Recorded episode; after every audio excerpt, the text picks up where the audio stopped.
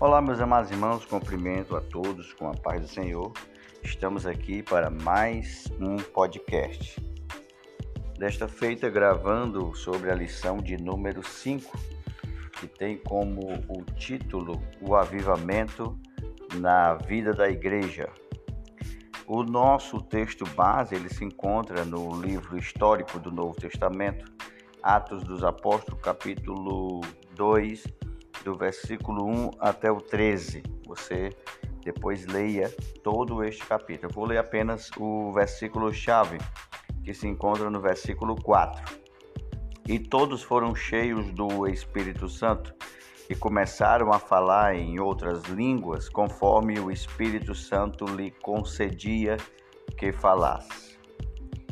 Ao longo dos anos, a igreja experimenta o avivamento por meio do batismo no Espírito Santo e também por meio da atualidade dos dons espirituais. Nos primórdios da igreja, o povo de Deus era avivado e caminhava sobre a direção do Espírito Santo. Por isso, nesse estudo bíblico, nós veremos o papel do enchimento do Espírito Santo no avivamento da igreja primitiva. Analisaremos o aspecto dinâmico da igreja e, finalmente, eh, teremos algumas considerações quanto ao dinamismo do avivamento na igreja primitiva relacionado aos dias atuais. O nosso primeiro ponto é o batismo no Espírito Santo e o público-alvo. O chamado de Jesus, ele é abrangente. O chamado de Jesus para o batismo no Espírito Santo é para todas as pessoas.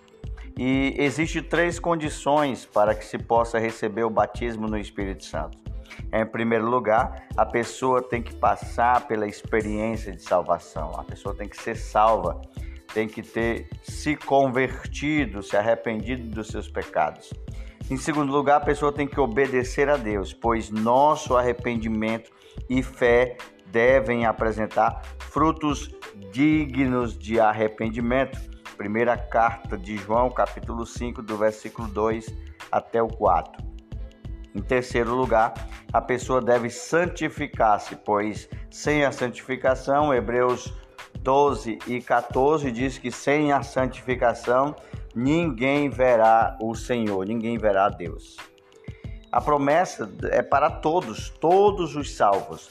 Os primeiros a receberem essa manifestação sobrenatural do Espírito Santo foram os discípulos que se reuniram ali no cenáculo e eles perseveravam em oração. Né? Atos dos Apóstolos mostra e deixa bem claro que os discípulos eles perseveravam, eles estavam sempre unânimes buscando a presença do Espírito Santo, porque Jesus ele tinha feito a promessa que eles ficassem em Jerusalém até que do alto eles fossem revertidos de poder, até que eles fossem cheios do Espírito Santo.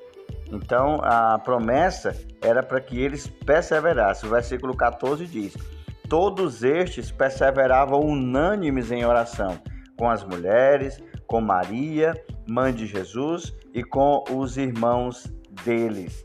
Então veja que eles perseveravam, eles buscavam a presença do Espírito Santo, porque eles esperavam o cumprimento da promessa no capítulo 2 e, e, verso 1, é, o texto diz: Ao cumprir-se o dia de Pentecoste, estavam todos reunidos no mesmo lugar. Então eles estavam buscando e esperando a promessa de Deus.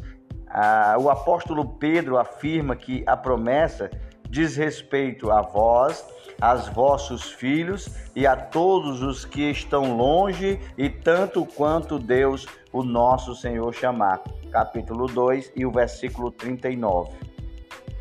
O texto bíblico atesta a abrangência atemporal e perene da promessa. A promessa é para todos os salvos em todas as épocas, em todas as culturas.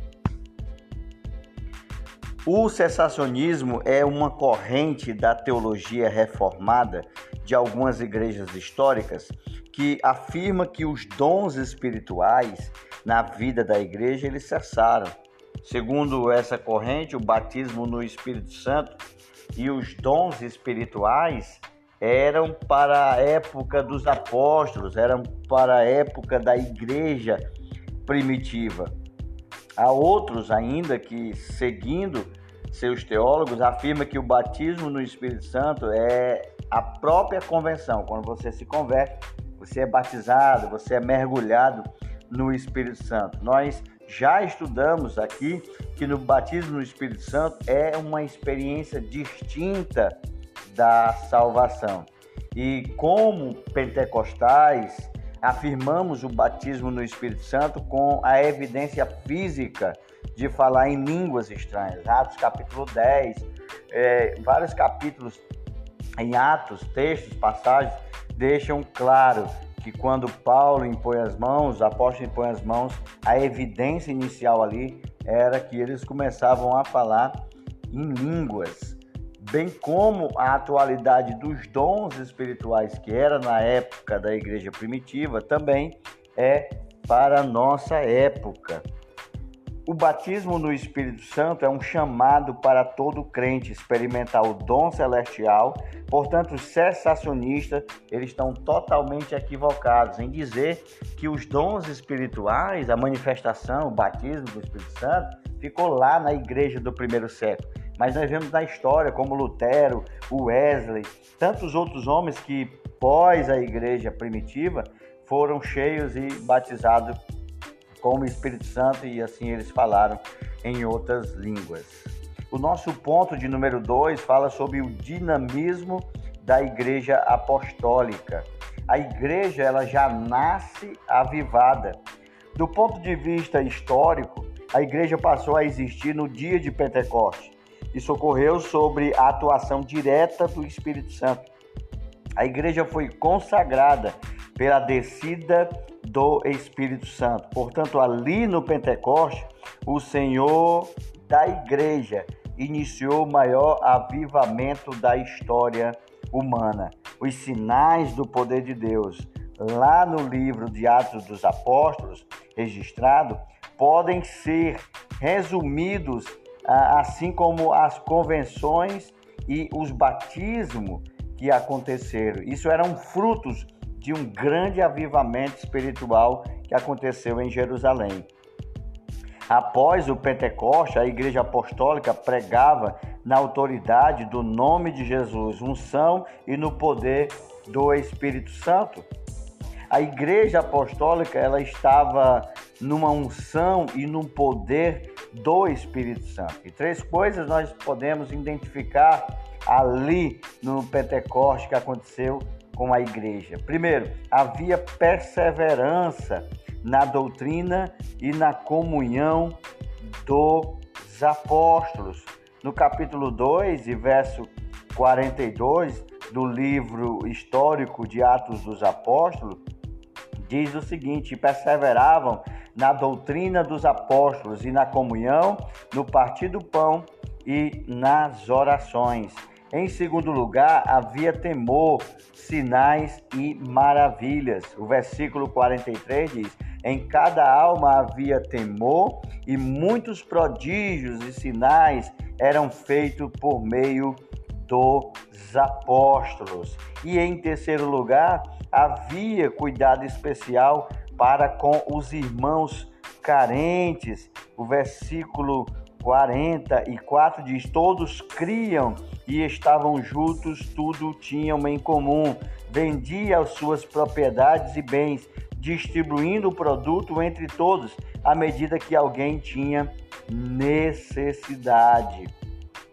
Então veja que havia essas três características dentro de uma igreja avivada.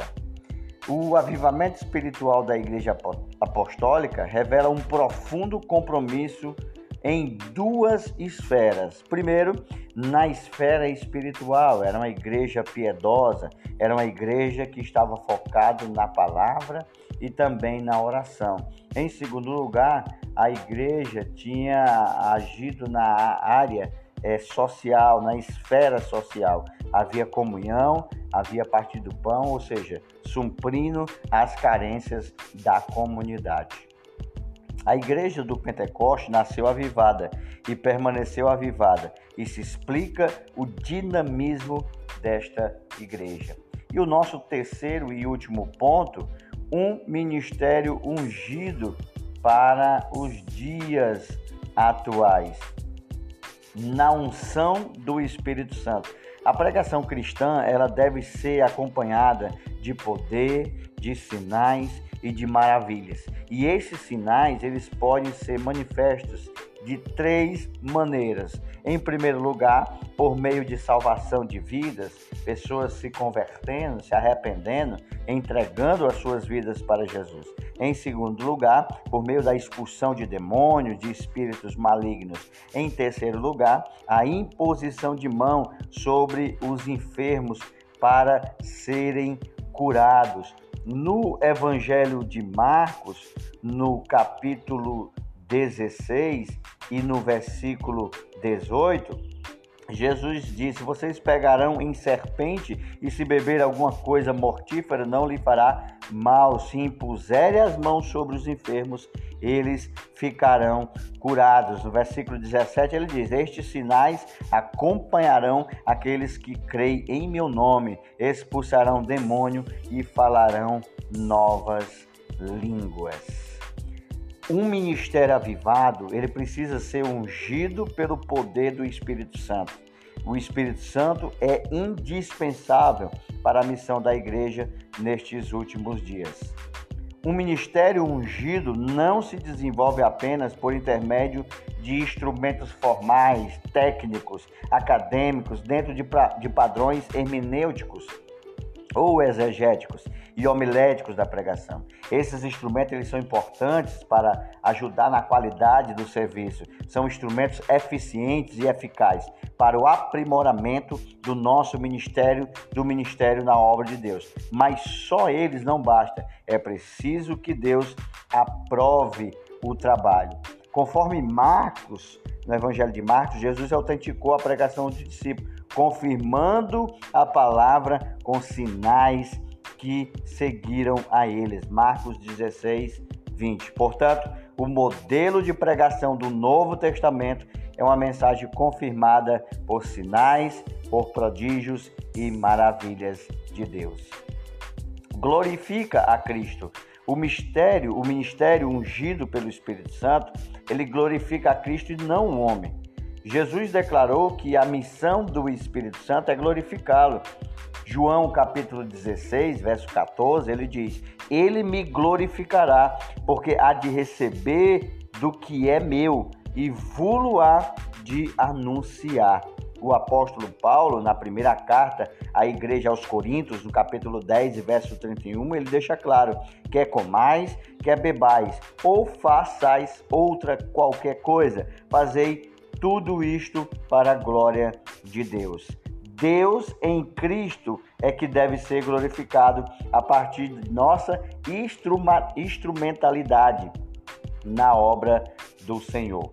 Concluímos o nosso ponto de número 3 dizendo: o ministério cristão deve ser ungido pelo Espírito Santo, autenticado por Deus para glorificar a Cristo. Concluímos a nossa lição resumindo em três coisas. Primeiro lugar, a Igreja Apostólica nasceu sobre o avivamento do Pentecoste, debaixo do glorioso batismo no Espírito Santo. Em segundo lugar, ao longo de sua história, nós aprendemos que a razão do seu êxito não foi o conhecimento humano, a intelectualidade dos seus pregadores e membros e congregados. Em terceiro lugar, o que fez toda a diferença no ministério da igreja primitiva do primeiro século foi a unção do Espírito Santo sobre aquela igreja.